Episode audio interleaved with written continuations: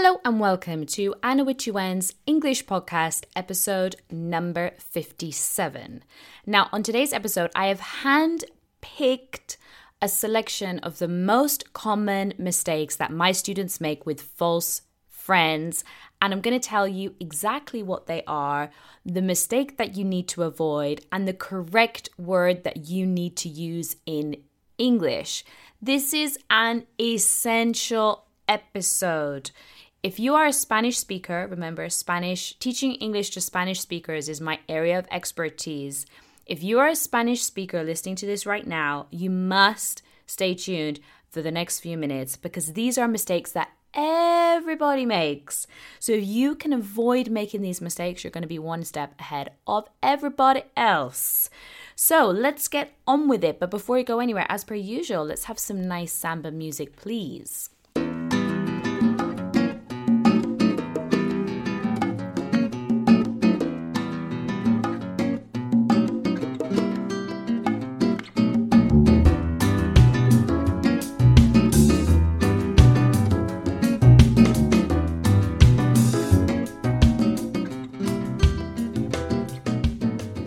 Idea of common mistakes. I just want to just want to touch on that very quickly before we start because I said the most common mistakes with false friends in English, okay? And these are some of the most common mistakes.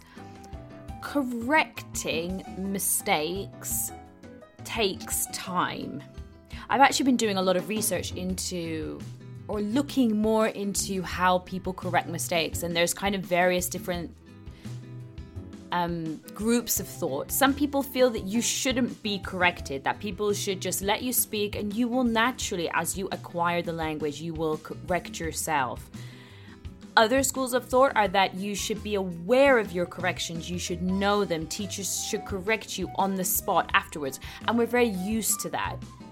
You know, we're always we always get our homework corrected. People tell us when we're doing something wrong. So it's very interesting, but one thing I will say is it really does take time. Some of these common mistakes, and especially with things like false friends, they're like an automatic go to. So it takes a long time to rewire that essentially. And one example I'll give you is that even after living in Spain for nearly three years now, no, actually more than three years, Oh, yes, goodness, I've only just realised that. I moved to Spain on the 29th of September 2017. So, yes,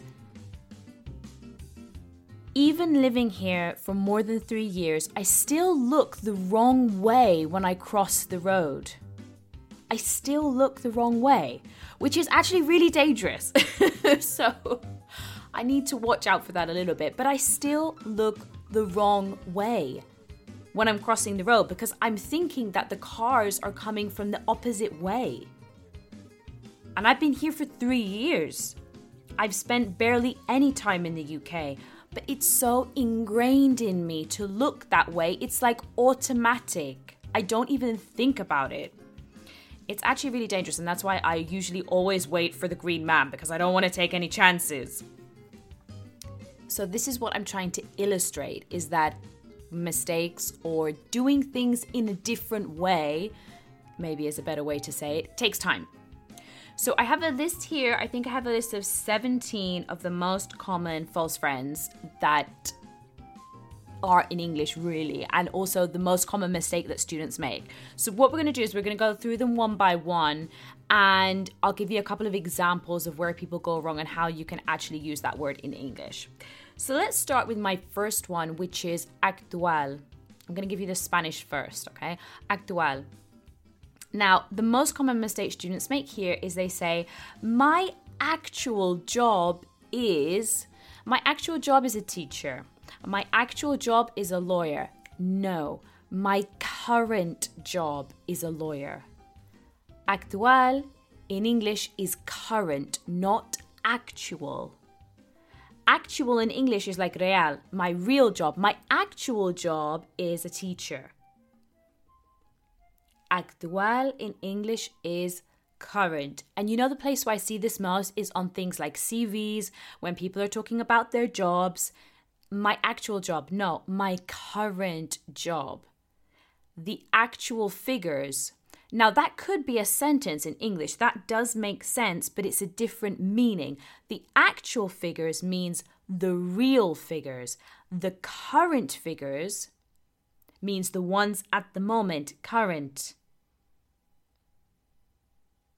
Next one, number two. This one is very, very, very common when talking about meetings, and this is a verb. In Spanish, you say asistir a un evento, una conferencia. Now, a lot of students they say, mm, "I assisted a meeting. I assisted to a meeting yesterday." I say, "No, you didn't assist a meeting. You attended a meeting." to attend. Now, actually, to attend a meeting is actually quite formal, so probably it's more natural to say, I went to a meeting. Okay, you'll see attend in invitations, but for example, if I'm talking about it with my colleagues, I'm not going to say, "Oh, I I attended a meeting yesterday." No, I went to a meeting yesterday. But still, I attended a conference. That's a more common collocation. But still, we could also use go to in that context as well. To assist in English is a synonym for to help.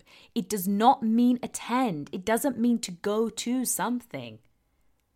If you say, I assisted to a meeting, I think you helped at the meeting. So, asistir in English is to attend. And another very important thing there is it's not attend to a meeting. No, we attend something. We attend an event, we attend a conference, we attend a meeting. However, there is another structure we can use, which is to attend to somebody. And that actually does have a similar meaning of to help. It means to assist somebody with something. For example, I'm attending to a client, I'm attending to a phone call. But honestly, don't really worry too much about that sentence because I never use it, but you may hear it in formal context, okay? But don't worry about it, all right? Don't worry about it. Next one. This one is funny.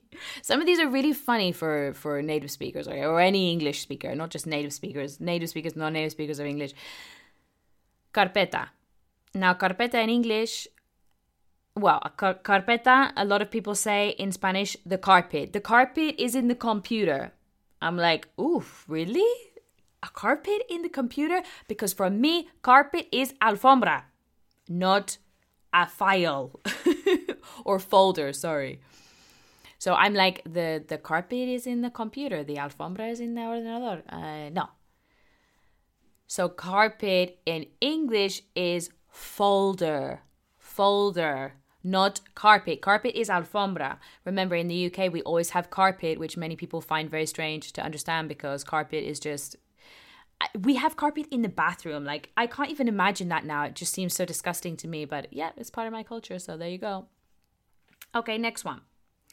This one is also a noun, okay, and it's compromiso. Compromiso.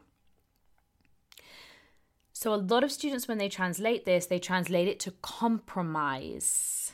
Okay, I I have a compromise. Uh-uh.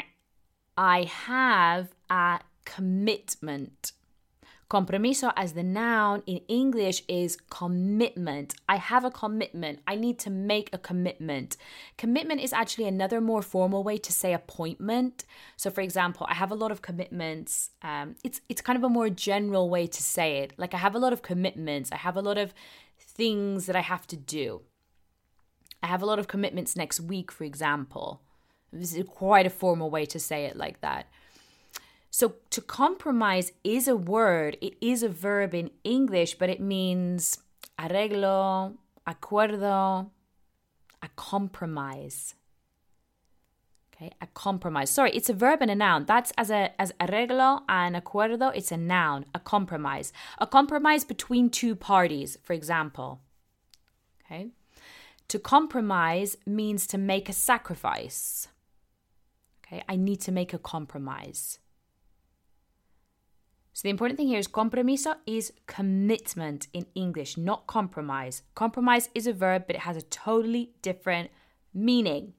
And this is the really fucked up thing about false friends is because actually they don't have similar roots. Like they are similar words, but often they don't actually have similar roots, which is like really messed up. Like I often wonder like who came up with these? Like who did this? Okay, the next one is a very funny. This is also a funny one. Uh, in Spanish, when you have the flu, when you have a cold, you say estoy constipado or estoy constipada. So if you say to somebody in English that you're constipated, and I remember one of my students telling me this, they said, "Oof, Anna, I'm really constipated," and I was like, "Wow." Spanish people are very, uh, very open about their health, and I was like, okay. I mean, probably not the first thing that I would say to somebody, but okay, because constipated in English means estreñimiento. Yes. So you can see how that would be a little bit of an awkward mistake to make. Imagine going into a meeting in front of everyone and being like, you know, small talk at the beginning of the meeting and being like, oof, I'm really constipated. that would make a few English people laugh, or American people, or native speakers laugh for sure. So in English, estreñimiento is constipated. And if we want to say that we are, we have a nose, we like, you know, when you have like you know, you've got a blocked nose. That's another way to say it. I've got a blocked nose. Another way to say it is I'm all bunged up. Like, ah, ugh, it kind of has a very horrible connotation, that, that word. But yeah, bunged up. I'm really bunged up. Okay, all right. Or my sinuses. A lot of people say they're like, oh, my sinuses are all blocked up. I've got a runny nose. I've got the flu.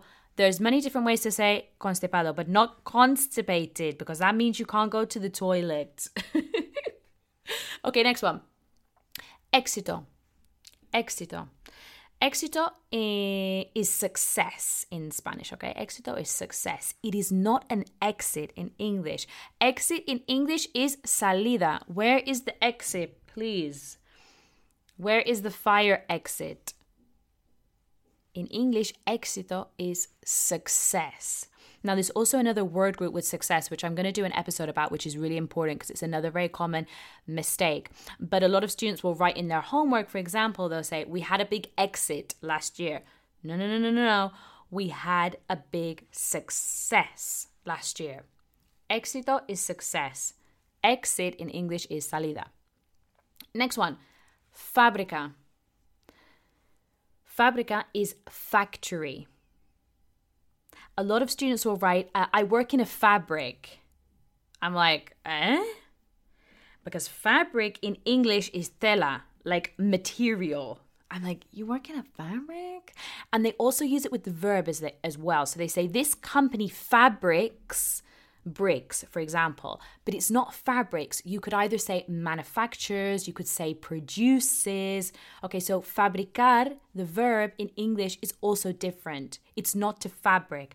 Fabric in English is a noun and it means material, different types of fabric. For example, today my shirt is made of very silky fabric. Now, we can also use the word fabric in like a figurative sense. We can say the fabric of the company, meaning like the the um, the way the company is, the fabric of the company. But it's not so common, but we do use it sometimes in figurative senses as well. Next one. This is a verb. In Spanish, you say introducir for insert, which really fucks with my head because um, I remember when I first started learning Spanish and people were saying like introduce, introduzco, and I was like, why are you introducing something in the microwave? Like it just sounds so weird for an English person, like a, a, an English speaker. It just sounds so weird. Like I'm gonna introduce this into the microwave. Like it sounds very formal for for for us, I think. Anyway, so in English, to introduce is presentar, I'm going to introduce this idea, for example, or I'm going to introduce you to my colleague. It does not mean to put something in somewhere else. I'm like, why is everybody introducing stuff in like their bags? Like, it's so strange. So, introducir in English is, well, introducir is like to insert or to put in. There could be many other ways for that. And to introduce in English means presentar.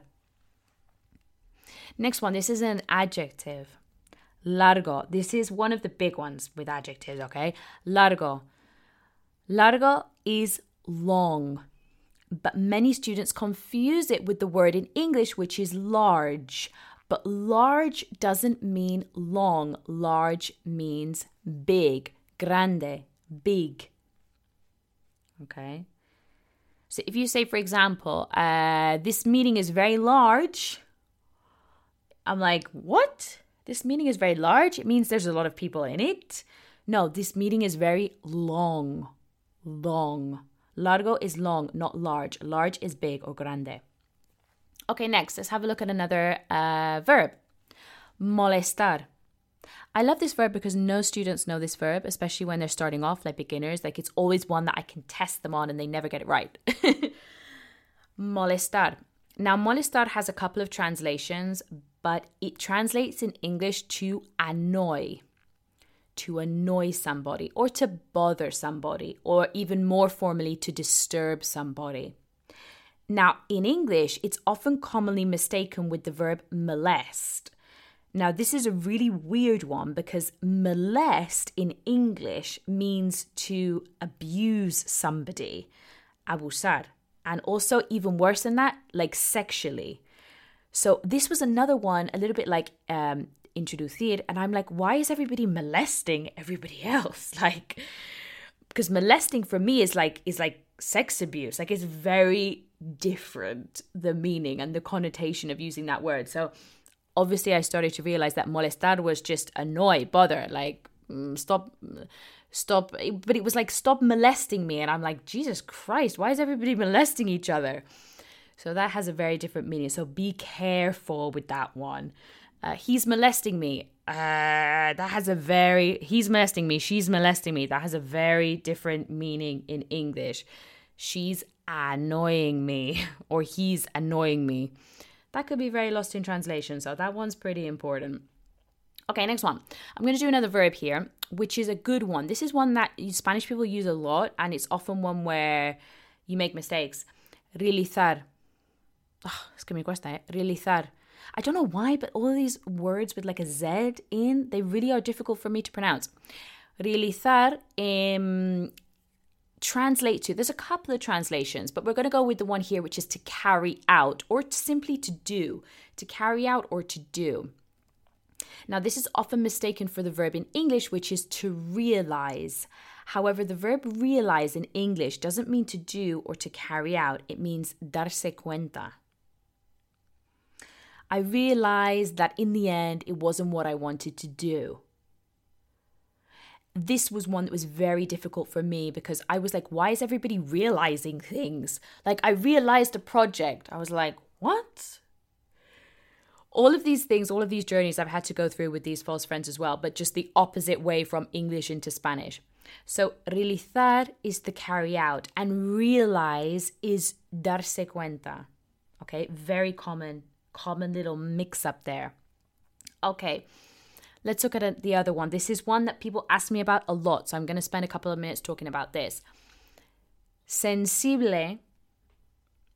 Sensible in English means sensitive. Sensitive. However, this is often confused with the word in English, which is sensible, which in Spanish means sensato. So, sensible in English, if you are a sensible person, it means that you do the right thing, you don't take too many risks, you know, you make the right choices, you make good decisions. You're a sensible person. You know, my mum calls me a sensible person now that I'm older. She said to me the other day, she was like, Anna, you're very sensible. And I was like, oh, am I? I mean, when you're younger, nobody wants to be called sensible. Like it's kind of like a synonym for boring. But when you're older, you like you like to think you're a sensible person. You say that I'm a sensitive person, that's like you're very sensitive to emotions, for example, especially in English, the connotation is that you are very emotional, that if I say something bad to you, you're going to react very strongly, um, whether that's like a, a bad thing or maybe an upsetting thing or an angry thing. If you're a sensitive person, you you know you are affected by strong things, strong emotions. So that's again is very different. So sensible in Spanish is sensitive, sensitive. That's the difference between the two. Um, sensitive it can also be an adjective used to describe something that's very vulnerable to changes. So, for example, um, this is very sensitive. Oh, it also can mean confidential. There we go. Confidential information. This document is very sensitive. It means this is very potentially very controversial material, and we can't uh, hand it out. We can't send it out to everybody. This is very sensitive information. Ooh, I like that one. That's a very common one at work I remember when I used to work in healthcare, obviously we've got a lot of things of data, information. Things are very sensitive there, okay? Like, you know, things can have a big impact. Like with a lot of your jobs, whether you're a lawyer or whether you're a doctor, whether you're working in whatever, you have sensitive information lying around. Well, hopefully not lying around. but there's sensitive information that can't be shared with everybody and it has to be handled carefully. Okay, we're just going to do a couple more. We're going to do another verb, soportar. So, so soportar in English is to put up with or to stand. One thing I love it when Spanish people say is like, no soporto, or eres un insoportable. I love that one because you do you kind of have little insults very differently in, in Spanish than and you call people nouns like you say you're a you're a no you call people adjectives. You're like you're you're you're a useless uh, you're a silly. And in English we say you're silly not a silly so you kind of use it in a different way. So I, I really like those because it's like little different quirks that I don't get to use in my own language. And isn't that the fantastic thing about learning another language is that you can express yourself in a totally different way than you can in other languages. I like insoportable. I like I like that one. Probably because I complain so much. So uh, this one for me is perfect in Spanish. no lo soporto. Ah, I can't stand it. But in English, it's not support. In fact, support is like help. Okay. I support this. Okay. If you support something, you're behind something. If you p- support somebody, you help them. I always support my friends. I try to always support my friends if I feel that they need support. I try to support, or I do support my students if they're having a bad time or they're struggling with something. So, soportar is to put up with or to stand. And support is to help, like ayudar. Okay, so see how these are very similar and lots of people make mistakes with them, but the meaning is very different. And one thing I will say is kind of one thing I've always said is there's always like a hierarchy of mistakes. Nobody is expecting you to be a native speaker. Let's be clear about that. I'm I always bang on about this, but it's because it's important. Being a native speaker is not realistic. You're not going to be a native speaker of English. That's okay. I don't want you to be a native speaker of English. I want you to speak English really well for you and what you need and your needs. There are, however, some mistakes that sound very obvious, and this is or these are some of them. Some mistakes just sound very obvious, and it's like, oh, you know, when you hear it, you're like, ah, it kind of like clashes. Like if I were speaking Spanish and I didn't use the subjunctive, or if I used the wrong verb tense, like it, it's kind of like, bleh, you know, like you hear it straight away. Some kind of prepositions you can kind of get away with, it doesn't really matter so much. But with some of these ones, it sounds very strange. So if you say for me, to me, for example, I work in a fabric, I'm like, eh? Okay, so it's like an immediate reaction. So these are really important to get right. However, as I said at the beginning, these are going to take a little bit of time. Maybe you notice after listening to this that you make some of these some of these mistakes. In which case what would i suggest? Well take responsibility for that write it down practice it a little bit try and use the word when you're speaking okay? And the the first thing is being aware that it's a mistake.